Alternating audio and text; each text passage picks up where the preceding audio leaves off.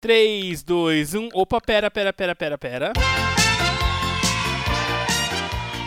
Semana de aniversário, um ano de Pode Contar, a abertura tem que ser diferente. Pera aí que eu já volto com vocês. Oi, pessoal, eu sou a Isa e hoje você está ouvindo o primeiro episódio da semana de um ano do Pode Contar, o podcast da Exatamente Educação. Hoje a gente vai falar sobre correr atrás do sonho na música, com ele, Wellington Prestelo, também conhecido por Prestelo.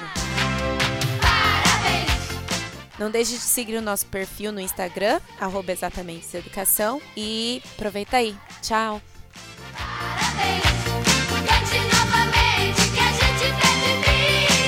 Five, four, three, two, one, zero.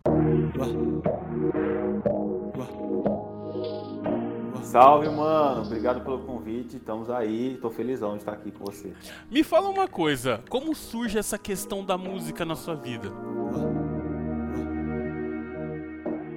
Mano, começou. Tudo começou ali por volta.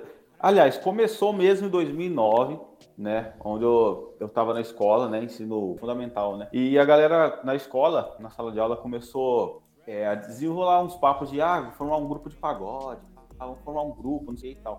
Só que eu não tocava nada, sabe? Só que eu tinha muita vontade já de fazer algo. É, e uns anos antes, eu já vinha desenvolvendo, tipo assim, é, sozinho mesmo, mano, uma parada de compor, de é, compor minhas primeiras músicas ali, só que tudo sozinho, é, realmente sozinho, assim, né? Eu não tinha ninguém na família que fazia um som e nem que tinha nada a ver com, com esse ramo. E não sei, a parada fluiu mesmo dentro de mim. E então, tipo, sei lá, 2007, 2008 ali, eu já começava a compor umas músicas para mim mesmo ali, umas paradinhas ali, meio The Black, assim, sabe? Gostava muito de Black, né? E aí fui compondo um pouco nessa vibe, assim tudo meio ruim ainda, meio adolescente, né? Aquela pegada adolescente meio depressiva, apaixonado, desiludido. É, aí em 2009 rolou essa, essa pegada aí da galera querer formar um grupo de pagode. Aí eu logo me interessei e falei, mano, me deixa, me coloca nessas paradas aí, pô, quero fazer parte. Aí os caras, ah, mas você toca alguma coisa? Eu falei, pô, não toco nada, mano. Mas me ensina aí alguma coisa que é, que eu faço tal. Aí, não, então beleza. Tal dia, vamos lá na casa do, do Léo, né? Léo era o cavaquinista do grupo vamos lá na casa do Léo que a gente vai te ensinar alguma coisa lá, a gente faz um som. Aí cheguei, chegamos lá e foi isso, a galera me ensinou, né? O primeiro instrumento que me deram na mão para me tocar foi uma meia-lua. Então tu passava a música inteira tocando uma meia-lua, mano. Era bem ridículo assim, tá ligado? Foi o começo. É, aí no mesmo dia o mano me ensinou to... ó, o pandeiro, vou te ensinar a tocar pandeiro. É assim, ó.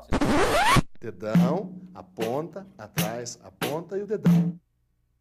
Dedão, aponta, atrás, a ponta e o dedão. Dedão, aponta, atrás, a ponta e o dedão. Só que você tem que acelerar um pouco mais. Dedão, ponta, atrás, ponta, dedão, ponta, atrás, ponta, dedão.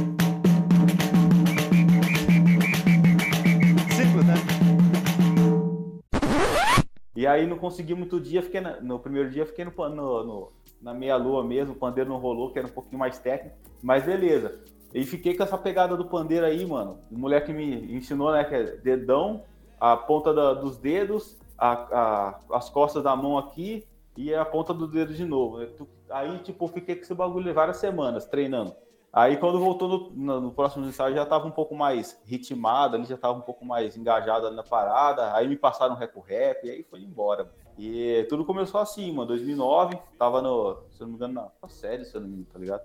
E aí daí a galera, a gente meio que começou a pegar sério, começou a pegar firme e a parada foi fluindo, né? Começamos a fazer alguns eventinhos ali, festa junina, festa junina de escola, é, aniversário de um, aniversário de outro. E aí quando a gente viu, já tava gravando CD, já tava fazendo casa doutora, balada. Cara, então beleza. Aí você começou lá na escola, já aprendeu a tocar pandeiro e seguiu com a galera do grupo de pagode. Nessa época você já trabalhava ou você só curtia o rolê de música? Sim, aí então, nessa época eu estudava, né? Frequentava a escola, né? Estudava, estudava. e aí, beleza. A gente seguia é, a gente tinha uma rotina de ensaio assim, como a gente era bem ruinzinho, então a gente ensaiava duas, três vezes por semana ali, só, só ia para a escola, né, não trabalhava. O grupo ainda não rendia dinheiro, né? Porque era bem amador e tal. A mãe do Leonardo, né? Que era o menino cavaquinista, o Léo, foi assim, a pessoa que deu uma força gigantesca assim no começo, porque ela viu ali a nossa vontade sabe, o nosso amor que a gente estava tendo pelo projeto, e ela começou a investir do bolso dela em professor de canto. O professor de canto, ele é, dava aula pra gente meio que como se fosse um coral ali, a galera toda junto, e dava aula de cavaco e violão pros meninos, né? Tocavam cavaco e violão, né? Aula de harmonia e tal. Pô, eu nunca me esqueço, mano. Teve um dia que ele foi no ensaio conhecer a gente, primeiro ensaio nosso que ele foi lá para ver a situação. Aí a gente tocando uma música, a gente todo feliz, né? Porque a gente achava que tava top, maravilhoso. Aí ele chegou e falou, quando acabou a música, ele, então, é bacana, mas assim, o violão tava tocando um acorde e o cavaco tava tocando outro. Então, assim, tá... eu nunca esqueço, cara, essa cena nitidamente na minha cabeça. Ele falando, pô, o violão tá tocando um acorde e o cavaco tava tocando outro. E aí, tipo, e aí, e, mano, o cantor na época era muito desafinado. E eu também ainda tocava meia-lua. Aí depois fui passar por reco-reco. Isso me deixa muito chateado. Tem algum músico desafinado aqui. Antes que eu continue, esse músico pode se identificar? Não? Talvez tenha entrado um mosquito no meu ouvido. Cinco, seis e. Meus ouvidos estão bem. Nós temos um músico desafinado.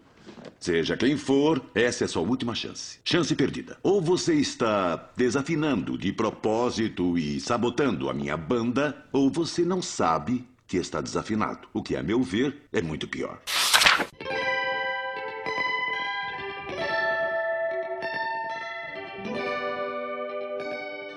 Tudo que a gente era moleque, né? A gente tinha muita vontade, né, de fazer a parada e muita, muita, tinha tempo, né, de, de aprimorar, né, de cada um com seu instrumento ali, tinha tempo de ensaiar. Então o início foi muito importante a parada da, da dedicação mesmo, né, mano? E a parada da, da vontade, né? O foco, a vontade e o amor pelo projeto, sabe? Isso foi, mano, crucial, assim, para os próximos anos, assim, né? Pra viria pela frente, sabe?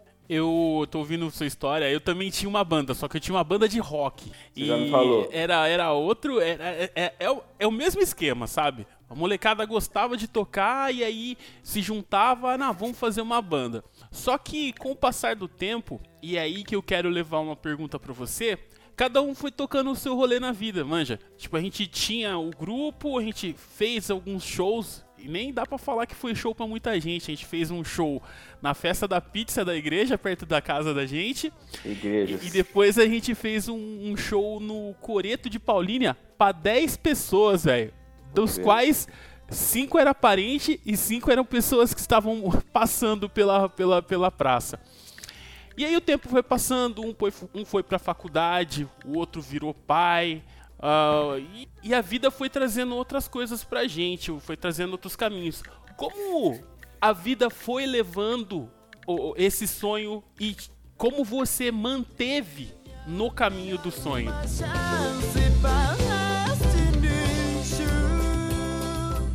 Mano, foi o. Na verdade, tipo, a parada realmente nunca saiu de mim, então é algo que estava realmente enraizado de mim, sabe? Desde o primeiro momento que eu comecei a fazer aquilo, eu nunca mais quis parar, então não, não foi nada difícil de, de decidir, sabe, o que eu queria seguir. Porém, difícil pelo fato, pelas circunstâncias, né, de ganhar uma grana real ali, de viver disso, então isso não era muito fácil. Então, às vezes você ficava entre, pô, será que eu faço uma faculdade? Será que eu, será que eu invisto mais nisso, né? Porque é uma parada que pode ser a, a longo prazo, né, para dar certo. Geralmente é mais a longo prazo para dar certo. É, mas não foi nada difícil para mim, né? A, a, vida também levou a gente para caminhos diferentes. Porém, o grupo durou bastante. Então, a gente foi de 2009 até 2000, até 2014, mais ou menos ali. Mudaram alguns integrantes, alguns saíram, foram fazer outras coisas. É, então, teve uma, né? A, a, formação foi ali se inovando ali. É, em 2012, mais ou menos, foi onde a parada começou a ficar realmente profissional, que com a chegada de um outro integrante, é, que era um, um, novo cantor que veio para o grupo, e ele já era muito experiente, já era mais velho, e ele já tinha experiência, tinha contatos, tinha muitas, é, muita bagagem, e aí tudo mudou porque ele realmente levou, ele pegou a gente e levou a gente para o nível dele, saca? A gente acompanhou o nível de profissionalismo dele e aí as coisas mudaram. Aí foi que a gente gravou CD, participou de programa de rádio, é, fizemos vários shows, rodamos várias cidades do interior, chegou a fazer show em Guarulhos. Então, tipo assim, foi onde a gente. 2012 foi um ano ali que a gente deu uma despontada, a gente fazia três, quatro shows por semana, era bem legal, mano, era muito massa. A rotina de ensaio era maravilhosa. Tipo, eu gosto desse convívio em grupo, mano. Eu acho muito bom, sabe? Eu, eu gosto de estar com essas pessoas, as pessoas são importantes. É, acho que é muito importante num projeto você estar envolvido com pessoas que querem a mesma coisa e que a sintonia e a energia estão na mesma frequência ali, né, mano? Cada um vai, um vai puxando o outro, sempre puxando o outro para cima, saca? Mas não foi difícil decidir o que eu queria fazer da minha vida, sabe, mano? Então, estamos aí até hoje. Certo. O que a música trouxe para você? Mano, tem, tem uma parada assim que, que eu digo assim, que a música salvou a minha vida.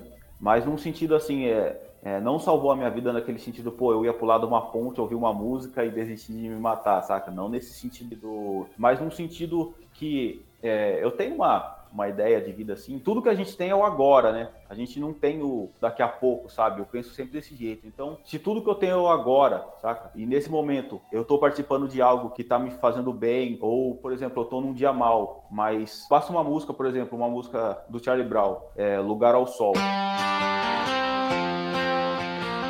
Cara, é impressionante. Eu posso estar num dia muito ruim, mas aquela música me leva para outro nível de, de ânimo. Por exemplo, uma, músicas do Rashid, por exemplo, Projota, sabe? Então a música tem isso, tem salvado a minha vida em vários momentos, porque em todos os momentos que eu estou mal, uma música muda tudo, sabe? Então a música me trouxe essa vontade de querer fazer o mesmo pelas pessoas, sabe? De salvar outras pessoas, nesse, não no sentido mais hardcore, mas no sentido de a cada momento poder fazer parte da vida de alguém e poder estar tá mudando totalmente a situação daquele momento que a pessoa tá mal e vai ouvir uma música e vai transformar o dia dela, sabe?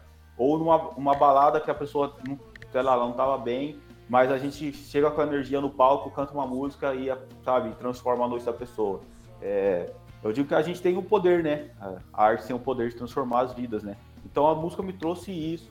É, me trouxe também, pô, é, pô, cara, não sei, a música ela ensina disciplina, né? Você tá ali é, em grupo, você fazendo um som e você saber que você tem que respeitar o espaço dos outros músicos, traz uma disciplina, um respeito, na questão musical mesmo, né? De você tá tocando ali e você respeitar o momento da virada do baterista, sabe? Você saber que ele tem o momento dele, você tem o seu momento de brilhar. Essa questão assim também, sabe? De disciplina, de respeito próximo. É... Pô, cara, eu acho que o mais importante assim é isso, sabe? Bom, uma curiosidade, mano, assim, sobre música, né? A gente tava falando sobre isso e tal, é, do sonho, né, de, da trajetória. Eu me lembro, mano, até hoje, do primeiro pagamento que eu tive com a música, cara, que é uma história muito engraçada, porque a gente era moleque ali, tipo, uns 15, 16 anos, e a gente ensaiava na casa do Léo, como eu tinha falado, né, que a mãe dele liberava o espaço, aquela, aquela que pagava o professor e tal. E ela, um dia depois do ensaio, mano, ela chamou a gente lá, reuniu a gente, acho que o grupo tinha uns seis, umas seis pessoas, é, ela chamou a gente e falou, ó, oh, meninos, ó, pelo ensaio de hoje aqui, pela semana aí que vocês têm se dedicado, eu vou, vou fazer, vou dar um dinheiro aqui para vocês hoje, entre vocês dar um rolê no shopping ali, se divertir e tal.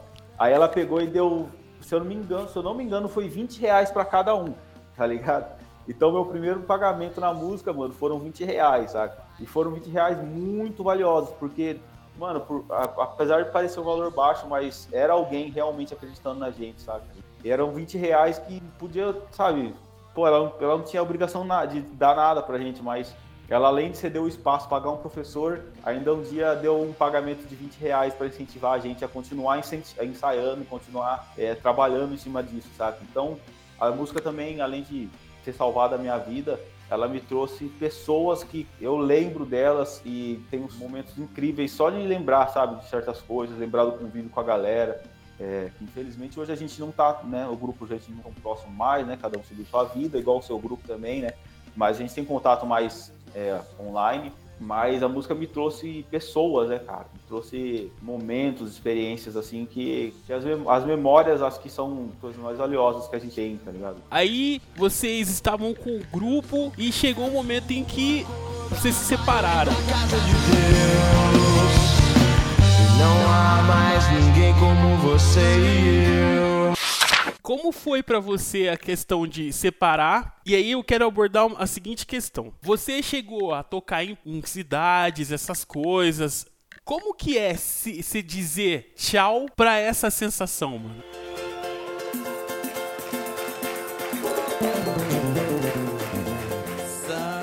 Mano, é, eu senti, eu tive essa sensação em alguns momentos, né? A gente como o grupo teve um, uma duração legal de alguns anos, é, principalmente de 2012 a 2014, 2014, quase 2015 ali, né? Que a gente foi quando chegou o novo integrante, que eu falei que jogou a gente para outro nível. A gente começou a fazer um sucesso mais bacana, a gente tinha bastante público. Então, é, em alguns shows, a gente já tinha experiência de cantar músicas autorais e a galera cantar junto, saca? É, eu me lembro muito bem de um show, cara, que a gente é, a gente tava tocando uma música autoral e no refrão o vocalista deixou pra galera. E a galera começou a cantar, mano, tipo, muito assim, a balada, pô, sei lá, devia ter umas 100 pessoas, assim, mas ah, tinha muita gente cantando, então, tipo, eu não sei quantas pessoas, mas, tipo, tinha muita gente cantando, saca? Acho que mais da metade da balada tava cantando o refrão da nossa música. E aí, nessa hora, mano, a gente ficou tão feliz que a gente esqueceu do tempo de voltar, mano. Ai, a gente quase errou. Só que aí, um pouco do feeling, né, da, da experiência, um olhou pro outro, a gente sabe aquela parada de transmissão de pensamento, né? Você não tinha como falar com o outro, ó, oh, não entra. Não tinha, não dava para falar, né? Mas a gente, pelo olhar, a gente sentiu ali, pô, perdemos tempo, não vamos entrar não, né? Meio de transmissão de pensamento ali. E aí deu que ninguém entrou, e aí daqui a pouco alguém fez uma contagem e a gente voltou, né? A contagem baixinha ali, né? Só nos bastidores, a gente voltou e beleza, deu tudo certo. Mas assim, a gente ficou tão feliz que a gente quase errou, tá? A gente, na verdade, errou, né? Mas mascarou o erro e ficou parecendo que foi ensaiado. E ficou coisa mais linda. Então, em alguns momentos, a gente teve uma festa de aniversário, duas festas de aniversário do que a gente fez do grupo, que foi só tinha gente de atração, né? O evento era nosso. E as duas lotaram, tipo, 200 pessoas, 100, cento e poucas pessoas, cada festa teve. E também cantando várias autorais, em geral cantando. Então, tive momentos incríveis, cara. As memórias que eu tenho são as melhores, assim, do grupo. Então, aí eu já não estava mais me sentindo muito feliz num ambiente de balada, sabe? Era um ambiente, é, é um ambiente meio carregado, né? Muita gente bêbada, muita briga, você vê muita gente se perdendo, muita gente se drogando, e não é um ambiente que eu, que eu tava me agradando mais, sabe? Eu já não estava mais muito feliz é, com aquele ambiente. E foi quando eu comecei a me, me sentir minhas primeiras vontades de buscar outras coisas, né? E aí, na época, eu comecei a ir para a igreja, é, igreja evangélica, e eu estava curtindo muito a atmosfera da, da igreja, né? Aquela atmosfera mais a, aquela harmonia, um, um, clima mais, uma energia mais leve, né? Um clima mais de paz, de, de amor ali, né? Diferente da balada, que era um clima muito, muito elevado, né? De gente bêbada, gente brigando. Pô, a gente via muita briga na balada, sabe? E é uma parada que eu nunca gostei, mano. Em ver pessoas brigando, mano.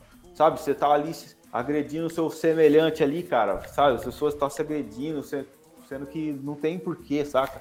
Às vezes o cara esbarrou no outro sem querer ali, já gera uma briga. Você pisou no pé de alguém, já gera uma briga, sabe? E aí foi onde eu, eu, eu decidi sair, né? O grupo ainda começou, continuou um pouco, mas eu decidi sair nessa época aí que eu já não estava mais gostando do clima da, dos lugares, né? É, e aí eu fiquei um tempo na igreja fazendo um som. Foi onde eu comecei a cantar. Eu já tinha vontade de cantar, né? Ah, é, deixar claro que né, toda essa trajetória do grupo eu era músico, né? já tinha saído da meia-lua, né? Mas aí na época eu tava tocando, tocava surdo, né? Então eu amava, né? Aquele instrumento ali maravilhoso. Era o pior de carregar, porque era o mais pesado, era bem ruim. Mas, cara, eu amava. E então, é, quando eu passo para a igreja, eu tenho a oportunidade de estar cantando ali, né? Já tinha um certo feeling para cantar, mas ainda não era, não tinha aperfeiçoado. E aí eu passo para a igreja, começo a cantar, começo a fazer aulas de teclado, né, para poder tocar na igreja e tal. E foi um tempo onde eu fiquei, né, na igreja ali. É, cheguei até a compor muitas músicas. É uma parada que eu acho que eu gosto mais do que me apresentar, eu acho mais do que cantar, eu acho que eu gosto de compor, sabe? Quase gravei um, um CD lá, mas tomei um, um golpe aí um cara da igreja, tomei. E aí meio que me desiludiu também, fiquei meio chateadão. Mas foi isso, assim. Então você perguntou como foi, né? Perder um pouco dessa notoriedade. Mas na época foi bom, porque era o que eu tava buscando mesmo, sabe? É, eu não queria mais ficar ali em cima do palco ali, muito visado, sabe? Eu tava, eu tava buscando por uma outra parada. Então eu foi bom na época, sabe? Foi o que eu queria mesmo. Eu tava querendo fugir um pouco daquela notoriedade, sabe? Eu, eu perguntei isso porque é muito fácil de você ficar chapado de sucesso mais do que pela arte que você faz, pelo bagulho de amor mesmo, que é o que você fala, né? É, eu, eu não, foi diferente realmente, né, no nosso caso, eu não cheguei a provar essa a fama, essa parada, mas às vezes eu vejo e imagino, né, pessoas que já provaram dessa fama e que hoje em dia meio que ficaram no esquecimento, assim, imagino que deve ser muito difícil. Mas eu imagino que Pô, cara, eu acho que depende muito de você, né, para você tá, para você se manter na parada, né, a constância, é, você tá sempre evoluindo, sempre é, buscando novas coisas é, e também não se deslumbrar com o sucesso, né, mano? Mas porque realmente, quando você perde a mão ali, cara, é difícil. Dentro do, do pagode, existe muito isso, da pessoa tá ali feliz, assim, ah, tô fazendo vários shows, tô pegando várias minas, é, tô curtindo aqui vários rolês de graça, porque a galera entra de graça nos rolês, pô, tenho bebidas, tenho vários acessos mais fáceis, sabe? E a, e a galera esquece a música, mano. Então, mano, dentro do pagode eu vejo muito cantores despreparados que estão fazendo vários shows e estão lá e não se preocupam em evoluir, evoluir musicalmente, saca? Estão preocupados em continuar é, pegando a mulherada, bebendo, fazendo bagunça. E aí é o caso daquela galera que a maioria, 90%, não consegue atingir um nível de sucesso, não consegue ter uma carreira longa, não consegue viver da parada, se estabelecer, saca? É uma parada que fica só nessa parada de momento, né? Porque você não, não, evolui, né? Eu conheço vários assim. Então, esse tempo que eu, que eu saí da, da música, eu fui fazer música na igreja, estudar canto, fui estudar piano é, foi um momento crucial para mim, porque hoje eu tenho é, essa, esse conhecimento, tenho essa bagagem, tenho essa, é, muitas técnicas, né? É, aprendi realmente a cantar, eu sou muito feliz hoje com o meu nível de canto, por, por, por conta disso, porque eu, eu não me não estava satisfeito só em, em estar tá ali fazendo um shows, eu queria realmente me tornar um músico é, na minha melhor capacidade, né? E ainda busco isso, porque até hoje eu faço aula, né, mano? Ah, faço aula de canto, faço aula de dança, porque para mim não basta, sabe, o que eu já sei. Eu quero realmente evoluir, mano. Eu sei que tem muita coisa que eu posso melhorar.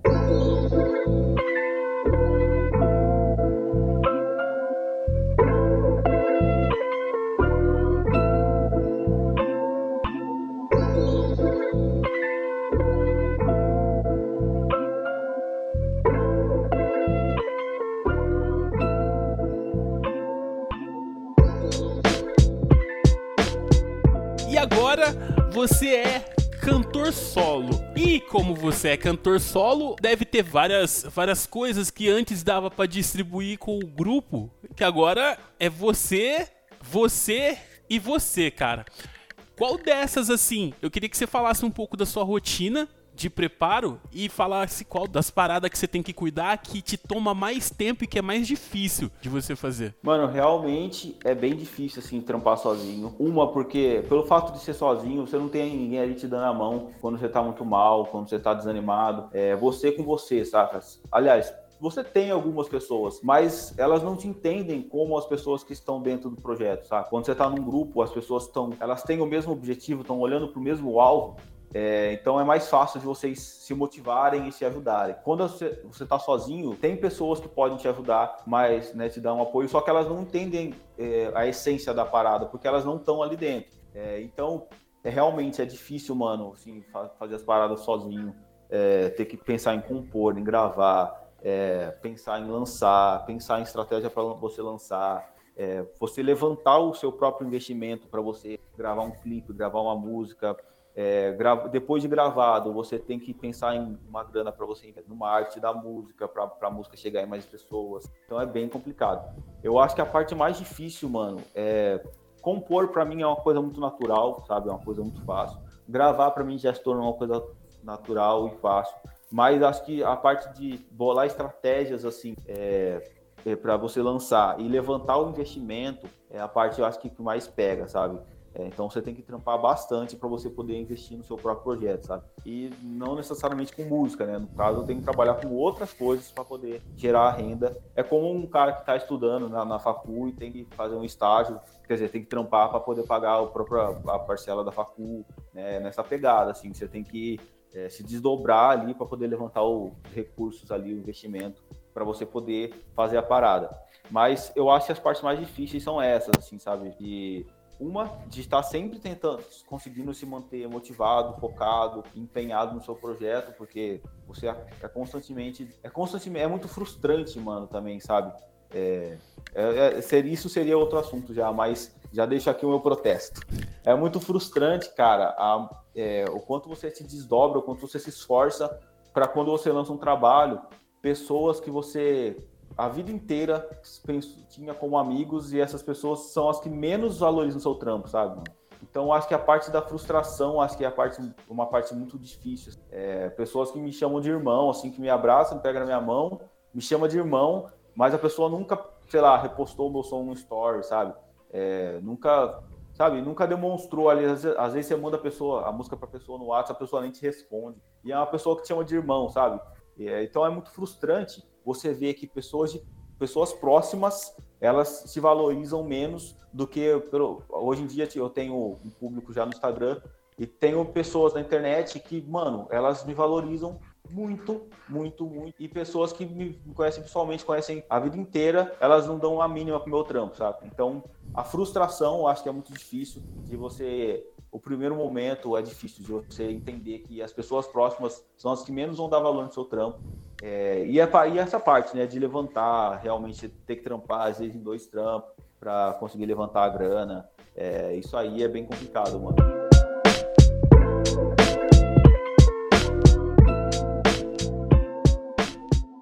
Sobre essa fita que você falou das pessoas próximas não darem valor, é, eu vi algo muito eu ouvi ou li algo muito semelhante essa semana, exatamente nesse sentido, cara, que as pessoas, uh, uh, talvez o grande lance do sucesso seja tão fulminante assim, porque são pessoas que nunca te viram dando um valor que as pessoas que te veem quase todo dia não dão, né? Principalmente para aquela coisa que você faz, para sua arte, para sua forma de expressar alguma coisa, né? Agora, a gente já entrou nessa parte do solo, do Prestelo solo. Me fala um pouco sobre o estilo de música que você faz. Para mim, a sua melhor música é a Bad, ela tá na minha playlist. Eu ouço ela pelo menos três vezes todos os dias, velho. Essa música é sensacional, é incrível, mano. Eu vou, eu vou, eu vou recitar a letra. Ah, Obviamente que pela minha, pela minha voz não vai ficar tão boa, mas é, ó, vamos ver se eu vou fazer certo, hein, ó. Peraí. aí.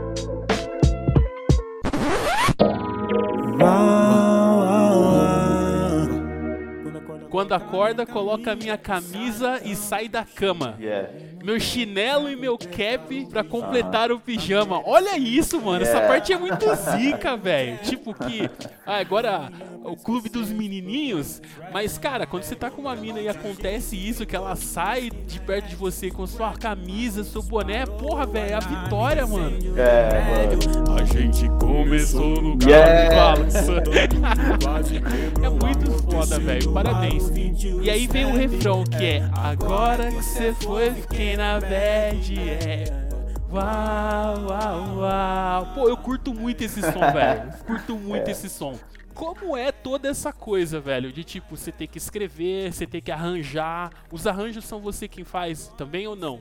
Não, é, eu, eu componho. Eu gosto muito de compor a capela. A galera até fala, mano, como você consegue compor a capela? Eu não sei. Eu gosto muito de compor a capela. Porque eu não sou, é, eu não sou muito bom com instrumentos. Então eu sei tocar alguma coisa, mas fazer a harmonia, fazer o arranjo, eu não sou bom. É, até um pouco de, de, preguiça. Não recomendo a vocês que sejam preguiçosos, é, mas eu sou bem preguiçoso e bem indisciplinado com a questão de estudar o instrumento. Né? É, eu, eu, foco muito mais em compor e, e na minha voz. Mas eu, eu, gosto muito de compor a capela e quando eu componho eu levo pro produtor, né? É, atualmente todas as minhas músicas são gravadas lá com o Genésio Júnior, nosso amigo também basqueteiro, na Terceira Produções, que é a produtora dele. E não, eu não faço os arranjos, né? Eu faço só a letra. Que para mim é algo muito natural, mano. Essa música, eu tenho, eu tenho no meu Instagram um vídeo lá, é, curiosidades sobre a música Bad, que a, a Bad é a minha música que mais bateu views, né? Tem 23 mil no YouTube, é, tem mais de mil likes, tem uns 500 comentários no YouTube e no Spotify deve ter uns 15 mil acessos ou 20 mil por aí. Então é a minha música que mais bateu plays, né? É, e essa música, mano, eu, eu levei minha esposa no dentista e enquanto ela tava na consulta lá, acabou ficando aberta lá na mesa do dentista, eu tava compondo essa música na sala de espera, tava com fone de ouvido, é, ouvindo um beat. Essa não foi a capela, né? Eu tava ouvindo um beat e o refrão me veio claramente. Me veio um refrão claramente. Agora que você foi, fiquei na bad, uau, uau, uau. Ah, mas a galera pergunta, por que o uau, uau, uau? Pô, não sei, mano. Veio e eu coloquei. E eu sou assim, sabe? Diz a ele que mundo tu veio pra qual nós vamos. Não importam os meios pro fim, tenho planos. Vou ganhar a vida e o mundo... A primeira coisa que vem é o que eu coloco. Depois talvez eu lapido. Mas enquanto, tipo, ela fez a consulta e papo de meia hora eu tava com a música inteira pronta. E ali na sala do dentista mesmo, fui ouvindo o beat no fone de ouvido gravando. Depois a galera que estiver escutando a gente, passa lá pra ouvir, porque é uma música muito boa realmente. Não, não é, É. muito boa. É, olha, atenção edição, coloca um pi aqui. A música não é muito boa, mano. A música é boa pra c... Ó, verdade, mano. Ela é muito embaçada. Eu lembro que você mandou pra mim o link no WhatsApp. Eu demorei uma semana. Quando eu abri, eu falei, por que eu não ouvi antes, velho? E agora tá no meu playlist do Spotify. Ontem eu tava no busão falando, nossa, mano, olha isso aqui, velho. E as formas que você usa pra construir a rima, mano. Puta My bad. Agora que cê foi, fiquei na bad. Sucede, my bad. Finish na garrafa de red. E como é esse estilo? Porque tem, tem black, tem esse som mais R&B, tem um pouco mais de funk. O que, que é o estilo do Prestelo? Mano, eu amo R&B, é, desde sempre, assim, é, é, tipo Chris Brown, Usher, Neil, é, Omarion, sabe, essa galera toda, Bow Wow, eu, eu sou muito fã. Eu comecei no pagode porque eu não sou de desperdiçar oportunidades. E o R&B era uma realidade muito longe pra gente, tipo, não tinha, né, o YouTube ainda tava começando ali, 2009, sei lá, tava começando, não tinha muitas informações sobre como fazer um beat, como gravar. Hoje em dia tem beatmaker para todo lado, porque a parada tá muito em alta, o, trap, o R&B. Mas naquela época eu não fazia nem ideia, então também eu nem tinha computador. Eu tinha, meu pai tinha um notebook que eu usava às vezes, então eu não tinha esse acesso para, pô, como que eu faço para gravar um R&B? E eu não era cantor também, eu só queria ser. Eu nem imaginava que um dia eu seria. Mas então eu comecei no pagode porque eu não desperdiço oportunidade, sabe, mano? Então me chamaram e eu falei, pô, demorou. Quer dizer, me chamaram não, eu me convidei, né? A galera falou sobre o assunto, eu ouvi e falei, quero fazer. Mas eu amo R&B, é, o trap veio agora bombando nos últimos anos, então eu passei a gostar muito do trap também. É, o hip hop em si, toda o rap, a parada toda. Eu gostava muito de MC Marcinho, por exemplo, Claudinho Bochecha. Tipo assim, eu gostava, tipo assim, eu não gostava muito do funk que bombava na época, tipo aquela uma pegada mais do proibidão. Mas depois foi vindo, tipo, MC Leozinho, sabe? Se ela dança, eu danço. É, Claudinho Bochecha, é, MC Marcinho. E, e tipo, e, e aí eu fui, mano, criando dentro de mim essa parada de, de tentar juntar as paradas que eu gosto e tentar fazer um som autêntico. Eu acho que meu som se encaixa mais num R&B, saca? Um R&B moderno, assim. Uma parada, um R&B com mesclado com um pouco de funk, mesclado com um pouco de, de trap ali. Pra mim é isso, saca? É, mas eu acho que eu me encaixo mais no R&B, um R&B moderno. Wellington, como foi você fazer um som e aí, mediante todas essas coisas de frustração tal, você vê. Eu não sei se todas as pessoas têm as mesmas reações que eu tenho quando ouvem esse seu som ou se te mandam mensagem. Como que é essa coisa de você criar algo e ver as pessoas gostando? Mano, é, é muito satisfatório, mano. Ainda mais porque eu, eu ainda não, não voltei aos palcos de fato. É, então eu tô mais trampando né, online. É, mas já vejo um retorno muito bom. Tem muitas pessoas que gostam de, de slow, outras pessoas gostam de estressada, é, é, pula que é rasteira. É, o público tipo, é bem variado, assim, as músicas que eles, que eles gostam, que eles mandam mensagem. Mas, mano, é, é isso, tipo, eu, eu sinto que a minha missão tá sendo cumprida, sabe? Quando alguém. Eu tenho quatro, quatro pessoas já que me falaram é, que tem algumas. Uma tem depressão, a outra tem crise.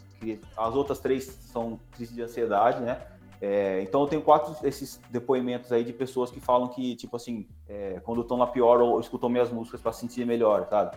É, para aliviar a crise de ansiedade no, ali no momento. A outra pessoa que tem, que tem depressão, ela fala que assiste meus vídeos e se muito bem e que, é, que faz bem para ela, para o momento, os piores momentos da vida dela. Então é minha missão sendo cumprida, mano. Eu acho que, na verdade, na verdade, eu acho que é só. É, é uma, eu acho que é a minha obrigação, na verdade, sabe, mano? Eu sinto como isso. Eu acho que, que, todo mundo tem um propósito na Terra, e se Deus me colocou nesse propósito de, de ajudar as pessoas através da arte, quando eu faço isso é só, é só uma obrigação, sabe, mano?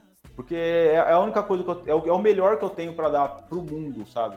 É o melhor que eu tenho para dar para as pessoas. Então alguém falar para mim, pô, eu ouvi sua música no momento que tava, tava tendo uma crise de ansiedade, e pô, me ajudou e fiquei melhor naquele momento. É eu sou eu salvando vidas, como algumas pessoas já salvaram a minha vida, sabe? Salvando aquele momento. Né? É isso, mano. Para mim é minha obrigação fazer isso, saca? Como você faz para conciliar a carreira profissional de músico com a carreira profissional de profissional? Mano, é, eu acordo e durmo pensando em música. É, então, todos, praticamente todos os momentos da minha vida eu estou pensando em música. É, eu tô no, no, trabalho, eu, eu tô pensando em música, saca? É, mano, é, eu, eu, eu, sobre, fora da música, eu estou existindo. Fora da música, eu só estou existindo. Em todos os empregos que eu já tive, eu só estava existindo enquanto minha cabeça pensava em música, saca? E sempre foi assim. Desde que eu comecei no pagode, eu sempre, sempre foi assim. Desde 2009. É, é difícil, né? Tem que, porque às vezes não sobra energia para o principal objetivo que é a música. E às vezes, pô, depois de um dia de trampar, sei lá, 12 horas seguidas, chegar em casa e pensar em fazer algo, te falta energia. É, então é difícil conciliar, mas, mas é como, né, sobre é, o seu podcast, né, exatamente, educacional, né, que fala muito sobre faculdade, vestibular, essa parada, é, é, o, é o que eu ouvi a galera falando aí já, né? É, pô, você tem que trampar e ter que estudar, você tem que, aliás, trampar, ir para a faculdade à noite e arrumar tempo para estudar o que você, né, a matéria que vai cair na prova e não sei o que, é difícil, mano. Eu me, é, quando eu ouço essa galera falando aí, eu me vejo, eu me vejo nela, tá ligado?